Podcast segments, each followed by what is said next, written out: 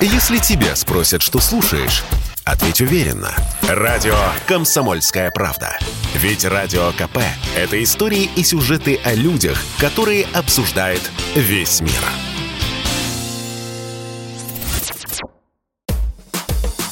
«Комсомольская правда» представляет проект «Время женщин». Программа об успешных, сильных и независимых – Здравствуйте, друзья! С вами Анжелика Сулхаева. Это «Время женщин» на радио «Комсомольская правда». Времена сейчас непростые, особенно для экономики, как мировой, так и российской. В очередной раз приходится все перестраивать на ходу, быстро меняться, отвечать на невиданные э, ранее вызовы. Времени на раскачку нет, как говорит наш президент. И особенно активной, быстрой и результативной трансформации экономики должна быть, конечно, в Москве. Что сегодня происходит с экономикой столицы? Какие меры поддержки бизнеса существуют, какие уже показали себя рабочими вариантами. Об этом и не только. Поговорим, конечно же, с нашей гостьей. У нас в гостях Мария Дерунова, первый заместитель начальника управления комплекса экономической политики и имущественно-земельных отношений правительства Москвы. Мария, здравствуйте. Здравствуйте. И давайте сразу прям вот к вопросам. В последнее время очень много негативных э, новостей со всех сторон, кризис, санкции, ну не будем все это повторять, хочется пойти от обратного. За последнее время какая новость новость об экономике Москвы, ну или в принципе какая-нибудь новость была такая, что вас порадовала, есть? Вы знаете, несмотря на такой внешний негативный фон, хороших новостей достаточно много. Так. Ну, из того, что я прям сегодня обратила внимание, заметила. Сегодня а, газета The Economist, это не наша, не российская, вышла с большим таким заголовком «Экономика России встала на ноги». Хо-хо. То есть это не мы говорим про себя, да, это наши э, зарубежные партнеры рассуждают, что санкции не привели к тому эффекту, на который рассчитывали, что экономика России оказалась более стабильной, более надежной, более устойчивой и, в общем, достаточно неплохо себя чувствует. Если говорить про Москву, то новость, которая лично меня порадовала, помимо того, что я работаю в правительстве Москвы, я же еще и человек, который живет в Москве, а, мне очень понравилась новость о том, что за три месяца этого года а, объем производства мебели в Москве вырос в полтора раза, если сравнивать с аналогичным периодом прошлого года. А за счет чего, интересно, вот такая цифра? Икея ушла, и сразу же э, ниша освободилась, и наши, наши предприниматели быстро сориентировались? Или как? Ну, не настолько быстро эти эффекты оказываются. На самом деле, а, это, э, а, этот рост связан в первую очередь с теми инвестициями, которые предприятия сделали раньше. Ну, потому что готовились. Того, конечно, готовились. Для того, чтобы произвести мебель, вам нужно определенное количество станков, материалов, сотрудников, которые умеют это делать. И, в принципе, мы видим, что год к году объем инвестиций бизнеса а, московского, который они вкладывают в развитие своего производства, увеличивается. И, к сожалению, многие не знают и не понимают, что в Москве, помимо офисов, которые мы все видим, прекрасного жилья, замечательных парков, есть огромное количество промышленности. В Москве работает порядка 700 крупных и средних промышленных предприятий. Мы вот в эту цифру не берем там небольшие производства, да, понятно, что есть там девушки, которые шьют великолепную одежду и так далее. Это именно крупные большие заводы.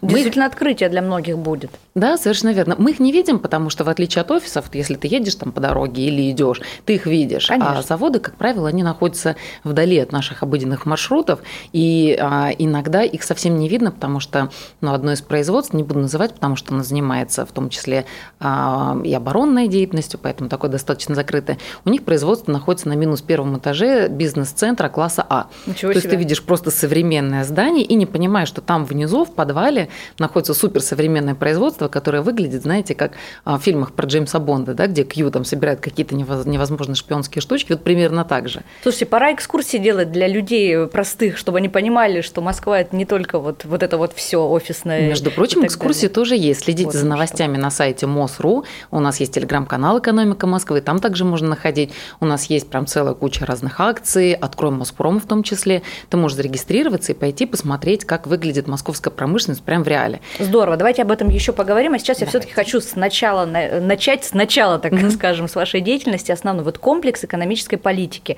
занимается действительно большим спектром вопросов. Вот какие направления ключевые стали сейчас, да, вот в текущей ситуации вышли вот на первый план?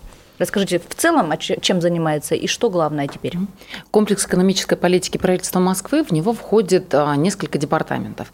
А, это департамент городского имущества, понятно, он очень большой, очень важный, он занимается в том числе предоставлением земельных участков для программы расселения, мы а, взаимодействуем с людьми, которые переселяются в новое жилье.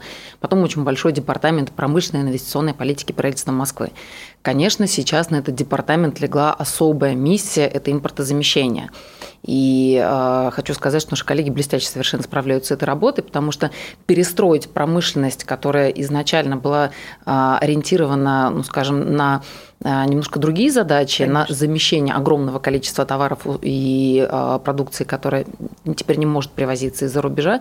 Ну, прям очень сложная задача, и коллеги с ней сейчас прям отдельно и прицельно занимаются. Потом Департамент экономической политики Москвы, э, экономической политики и развития Москвы. Эти люди считают все экономические прогнозы, они занимаются координацией всех абсолютно госпрограмм в Москве. По большому счету свести дебет и кредит, посчитать, на все ли хватает деньги, как их правильно, рационально тратить, а, подготовить стратегию развития города. Вот этим также занимаются наши коллеги. Департамент конкурентной политики, конечно же, важнейшее направление, потому что а, особенно сейчас а, госзаказ становится важнейшим стимулом для развития всей экономики. Вот коллеги следят за тем, чтобы все было прозрачно, понятно, конкурентно. Честно. И честно, конечно. И Государственная инспекция по контролю за объектами недвижимости. А, эти коллеги отвечают за то, чтобы в городе было безопасно. Они занимаются сносом самостроя, в том числе э, знаменитая ночь длинных ковшей во многом заслуга наших коллег. Они занимаются выявлением нелегального, незаконного строительства, взаимодействуют с владельцами этой недвижимости. То, что можно перестроить, узаконить, они помогают это сделать, что нельзя, они помогают снести правильно. В общем, вся Москва на вас держится, я поняла.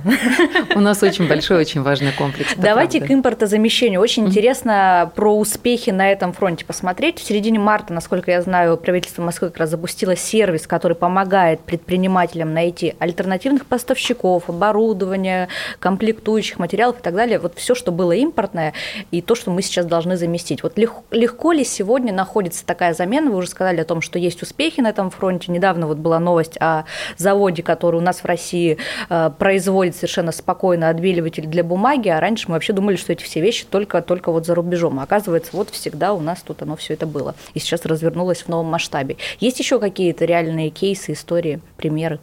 Конечно, в наш век информационных технологий, обилия информации, иногда людям этой же самой информации не хватает, потому что найти то, что тебе нужно в этом огромном вале, достаточно сложно.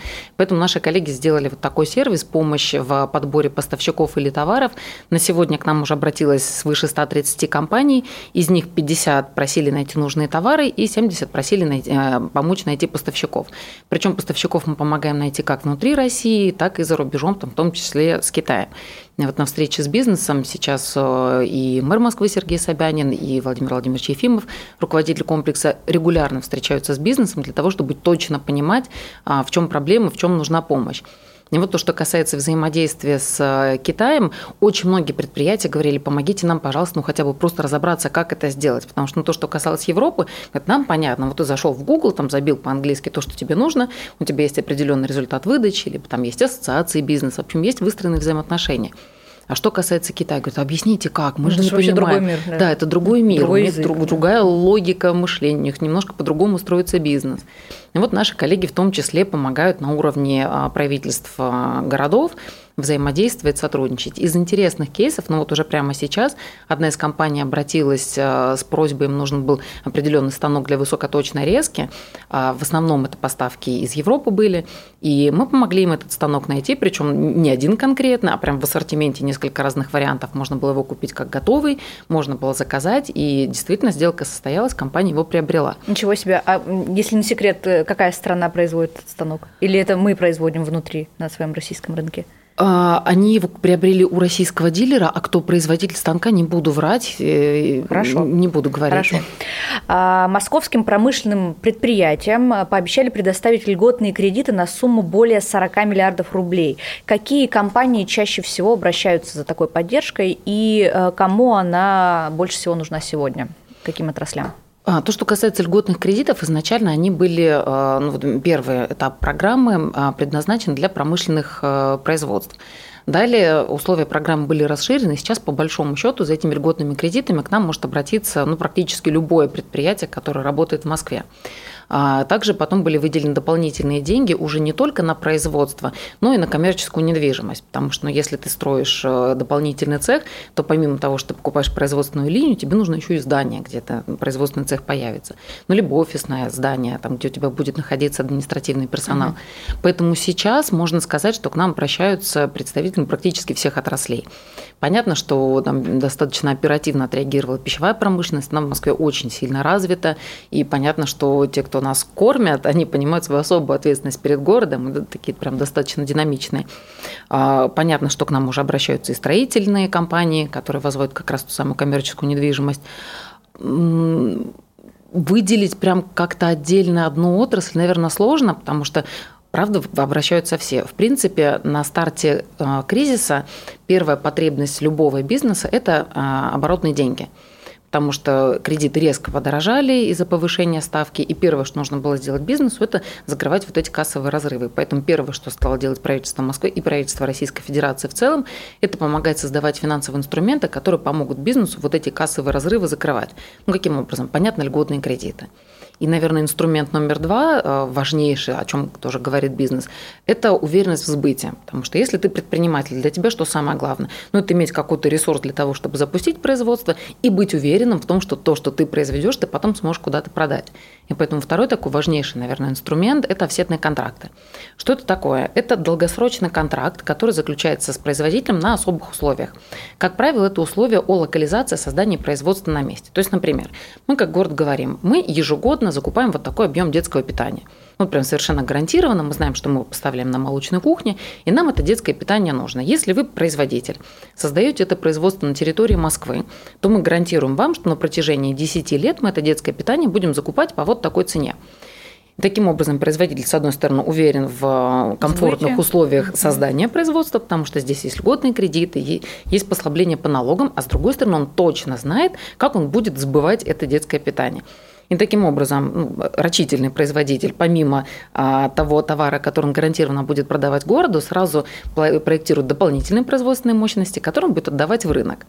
Ну, достаточно продуманная схема, главное, чтобы она вот именно так и работала, потому что, опять же, а как вы гарантируете, что вы будете именно у этого производителя 10 лет покупать э, питание? Ведь их может расплодиться много и э, превысит производство, спрос.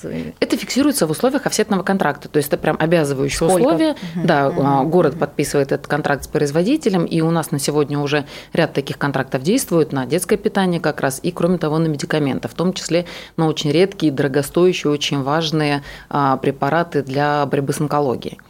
Ну, здорово, сейчас мы... здорово. Какие э, из этих мер уже можно переносить в регионы, на ваш взгляд? Ну, допустим, те же самые льготные кредиты. Вот Москва может себе позволить выделить 40 миллиардов рублей для того, чтобы э, бизнес чувствовал себя как-то спокойнее и закрывал свои кассовые раз, разрывы. А вот Мурманск, в котором вы, например, работали не так давно, э, может себе позволить такие меры поддержки? Ну или любой другой город, любой другой регион?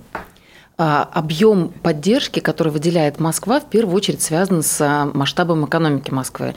А, на территории Мурманской области всего региона проживает меньше миллиона человек. Ну да, им столько и не нужно. Тысяч.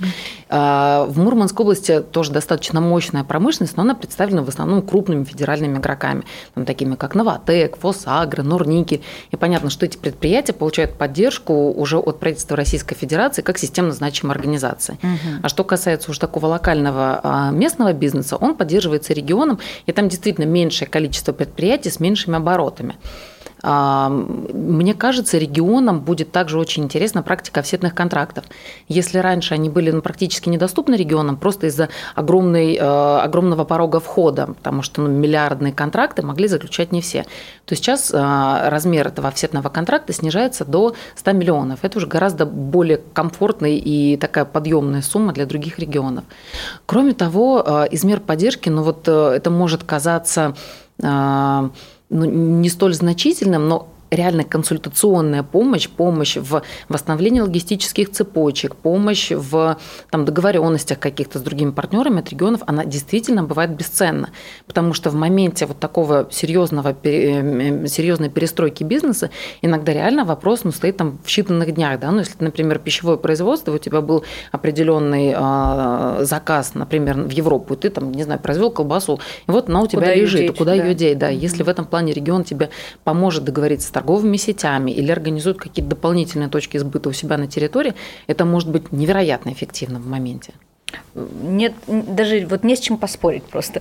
А, на самом деле хочется сравнить эм, предыдущий кризис 2020 года и 2022 год, потому что они, конечно, идут друг за другом, и с одной стороны, вроде как предприниматели должны были уже э, на том кризисе научиться быстро мобилизовываться и оперативно на все реагировать, с другой стороны, это наверняка все-таки уже большая усталость, когда за два всего лишь года ты два раза раза отстраиваешь все совершенно заново. Вот по вашим ощущениям, московские предприниматели, они вообще в каком, в каком состоянии сейчас находятся? В том, что да, да сколько же можно, мы не, только подня, подняли голову и вот опять, или, или уже как-то так, ну спокойно, ну ладно, тот пережили кризис, и, и этот переживем.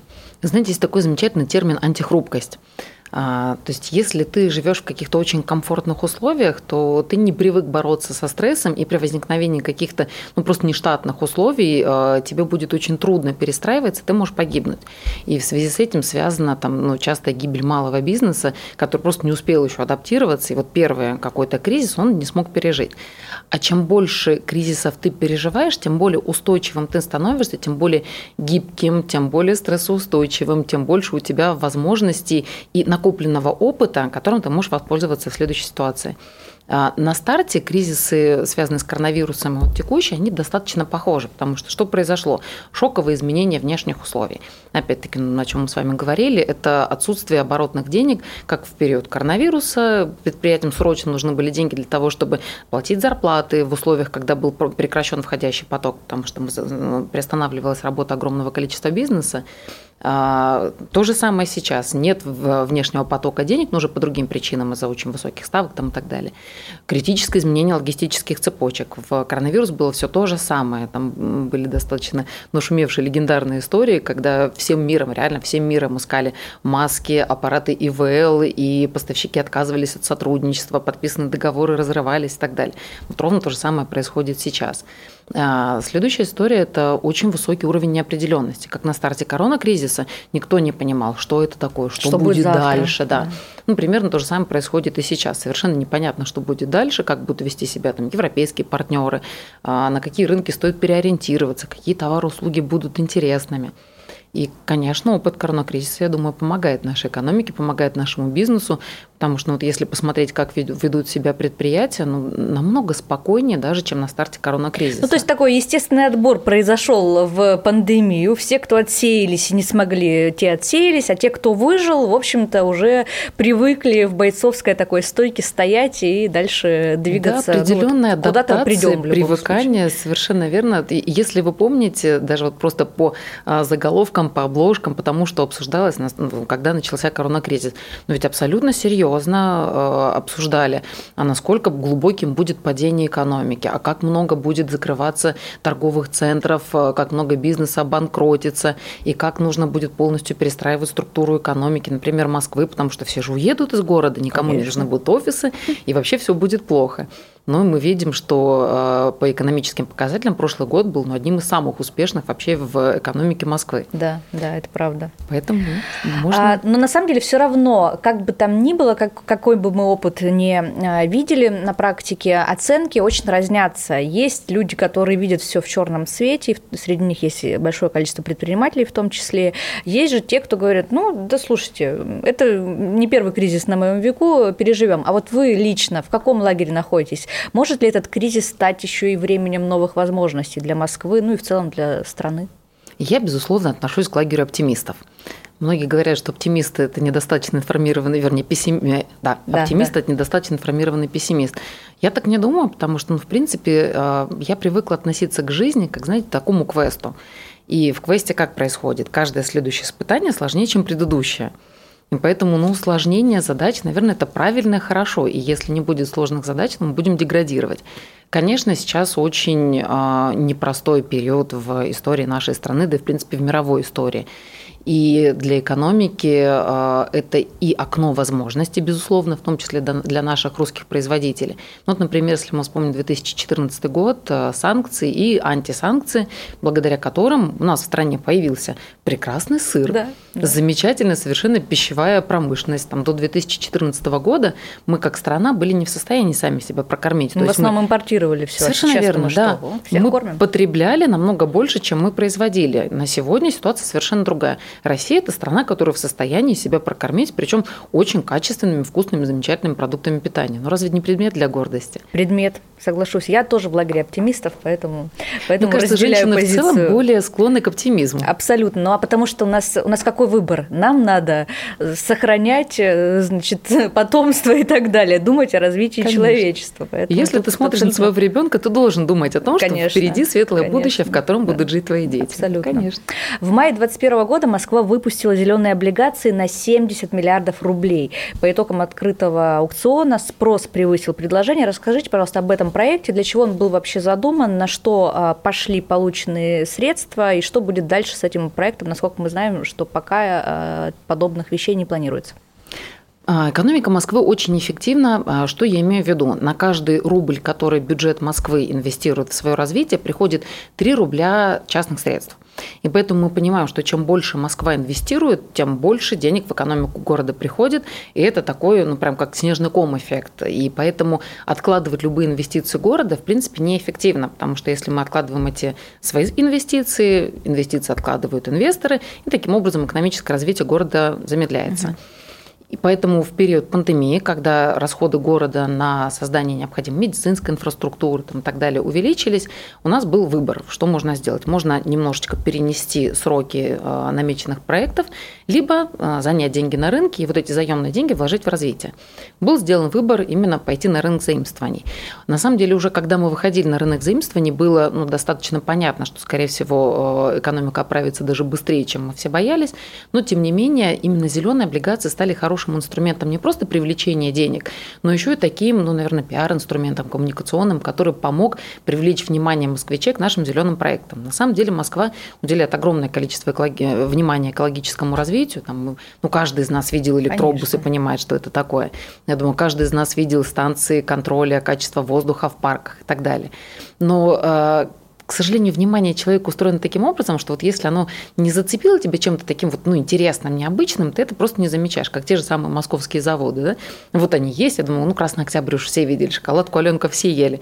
Но кто из нас, если там спросить, а знаешь ли ты про промышленность в Москве, возьмешь и склеишь, да, эти два факта, вот там шоколадку Аленка или московскую муку, которую да ты нет, конечно, использовал. Кто об этом думает? Совершенно верно.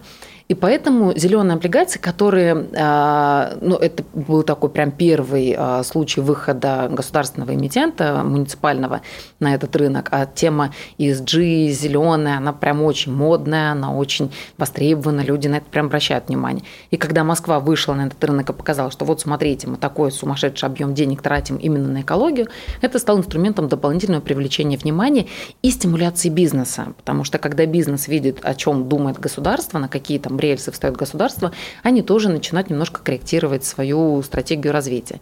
Поэтому можно сказать, что это был такой один из инструментов популяризации. А что сейчас будет вообще с ESG-повесткой? Понятное дело, что до всего, до 24 февраля а, только об ESG, мне кажется, на всех деловых конференциях говорили. О чем сейчас будут, говорить, это вот мы скоро узнаем, видимо, на Петербургском международном экономическом форуме.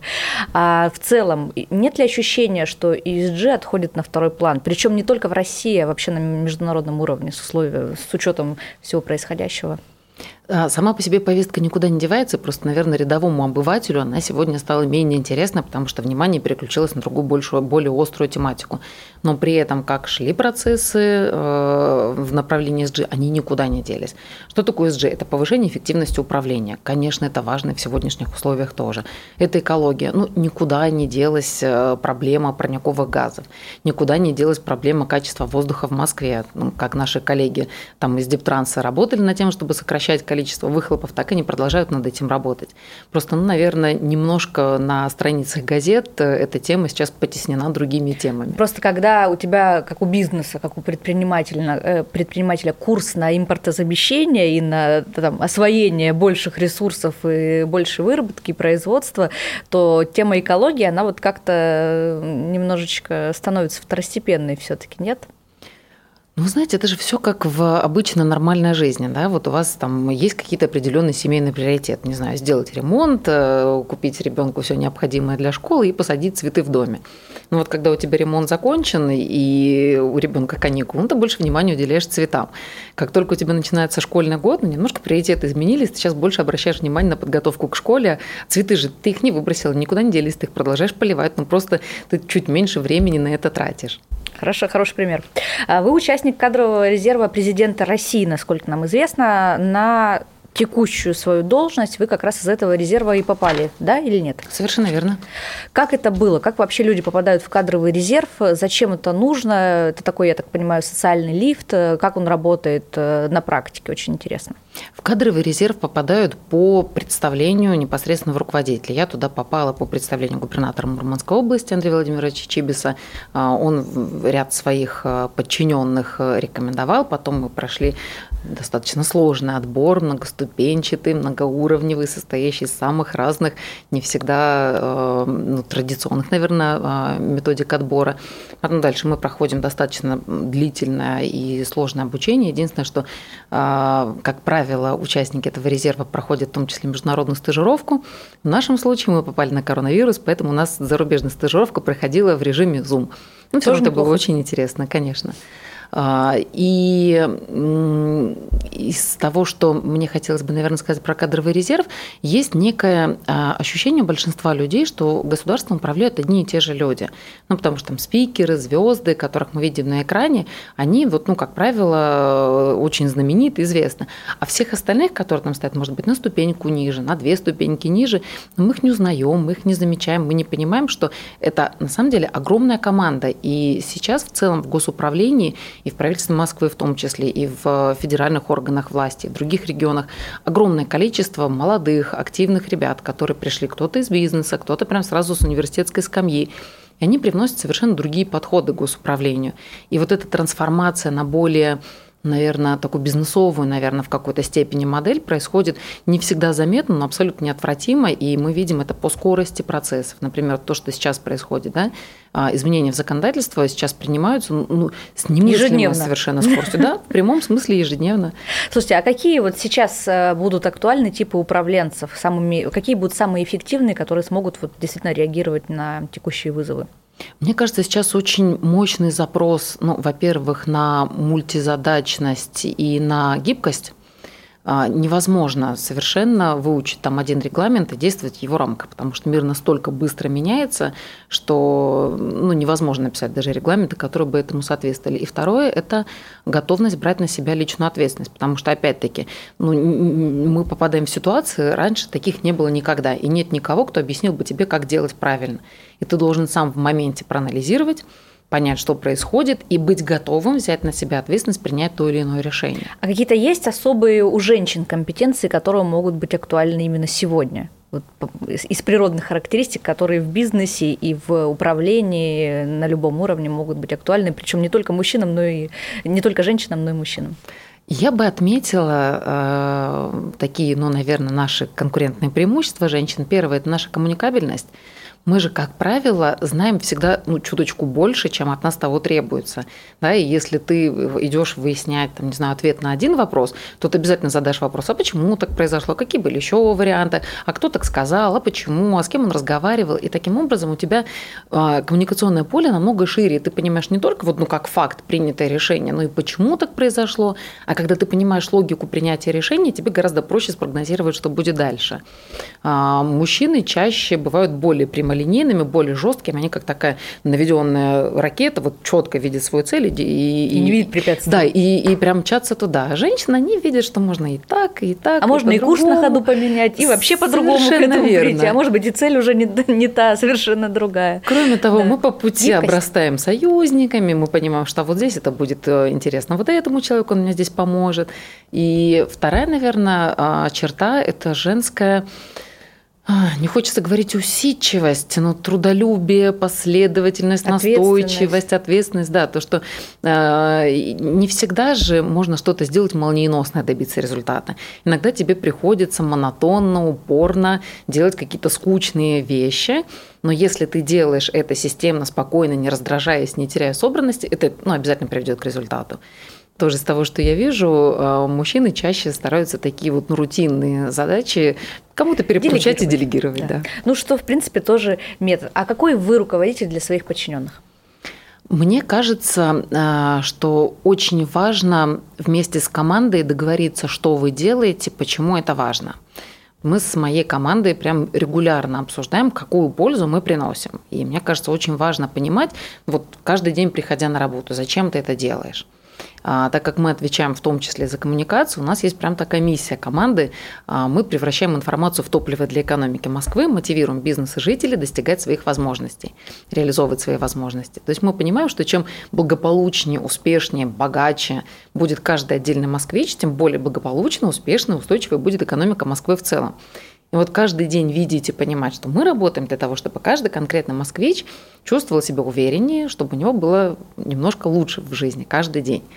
И э, вот это разделение ценностей и не, скажем так, э, не насаждение, не навязывание этих ценностей, а подбор тех людей, которые это действительно разделяют, кого это вдохновляет, кого это радует.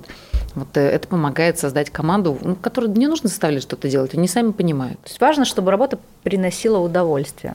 Да, важно найти ту работу, где ты можешь реализовывать собственные возможности, приносить пользу. Замечательно. В одном из э, своих интервью вы говорили, что современный управленец вообще должен быть готов работать в абсолютно любой сфере. Вот куда пошлют, туда и пошел. А вы занимались и ЖКХ, и комфортной городской средой. В Мурманске курировали молодежную политику и туризм. Сейчас вот экономика Москвы.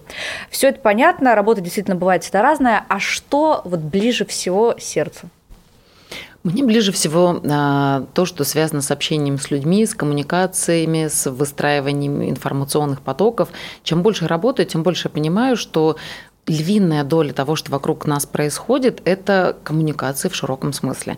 Вот кто-то договорился, и из этого вырос процветающий бизнес. Кто-то не договорился, и из этого возникла какая-то а, там, проблема, сложность.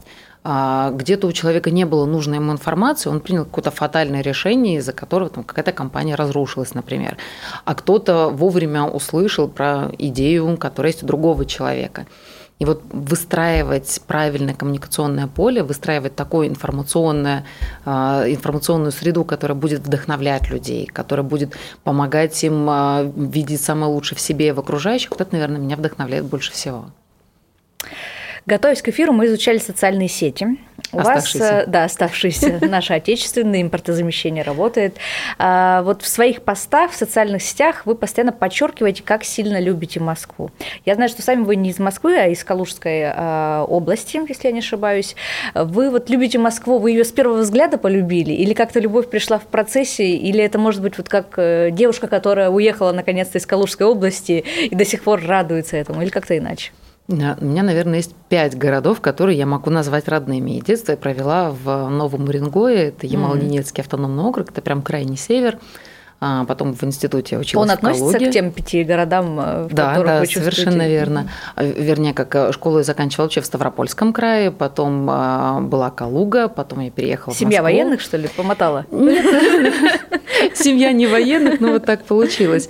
И для меня Москва всегда была городом мечты, потому что когда из э, Уренгоя мы прилетали в гости к бабушке на летние каникулы, для меня все время таким шоком было каждый год, когда ты садишься в самолета, там еще огромные сугробы, минус, выходишь из самолета, и здесь вот как сейчас, да, мы прилетали примерно в мае, цветущие одуванчики желтые и зеленые поля. Вот эти желтые одуванчики, они пленяли меня и ну, просто покоряли, потому что после вот этого серого, Унылого. белого, mm-hmm. да, такого очень ограниченного в красках Уренгоя, а, вот этот первый взгляд Москвы, конечно, он просто покорял.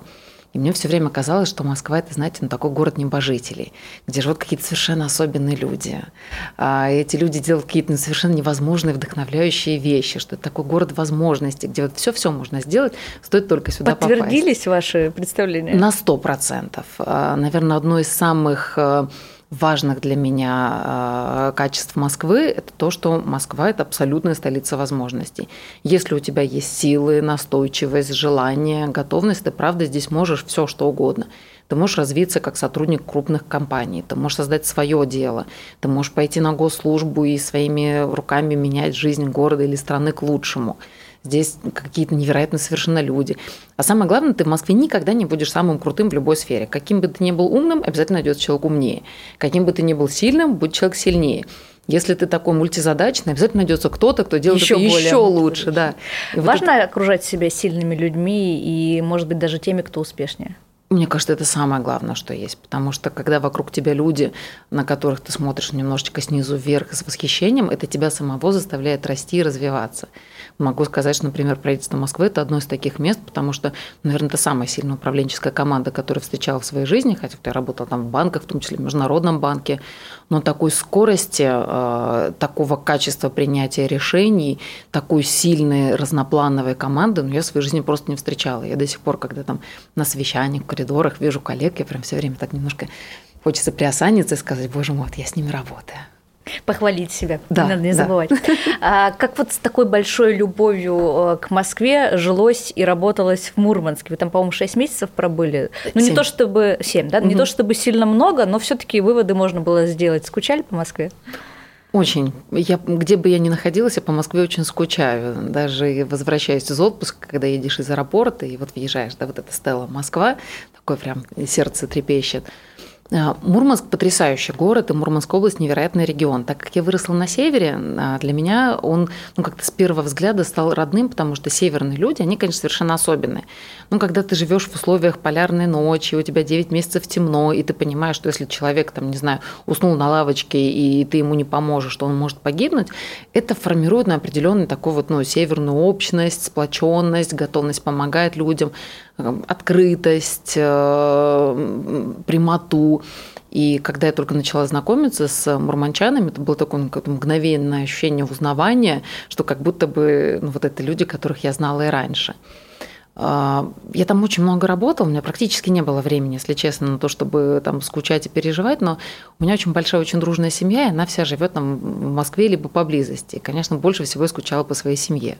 Вот, кстати, о семье. Я знаю, что она действительно большая. А, я имею в виду сейчас вообще всех родственников. У вас есть даже свой собственный семейный патриарх, так скажем, Точно. бабушка, которая в этом году исполнилось 85 лет.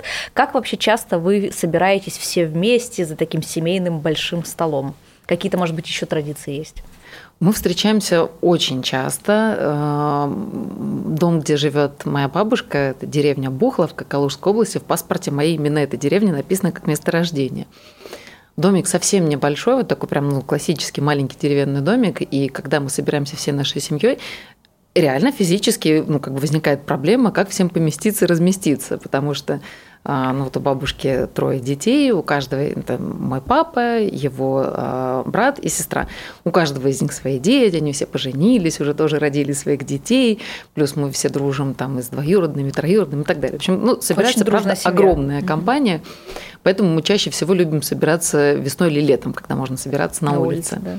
Из прям железобетонных традиций обязательно все должны приехать на Пасху. Это главный праздник, и бабушка не простит, если не приехать. Приезжали сейчас на эту Пасху бабуля? Насколько я знаю, что у вас есть еще одна личная такая интересная традиция. Каждый год э, вы пополняете список причин для радости. А, пополняете, переписываете, ну и так далее. Какие пункты добавили в него в 2022 году?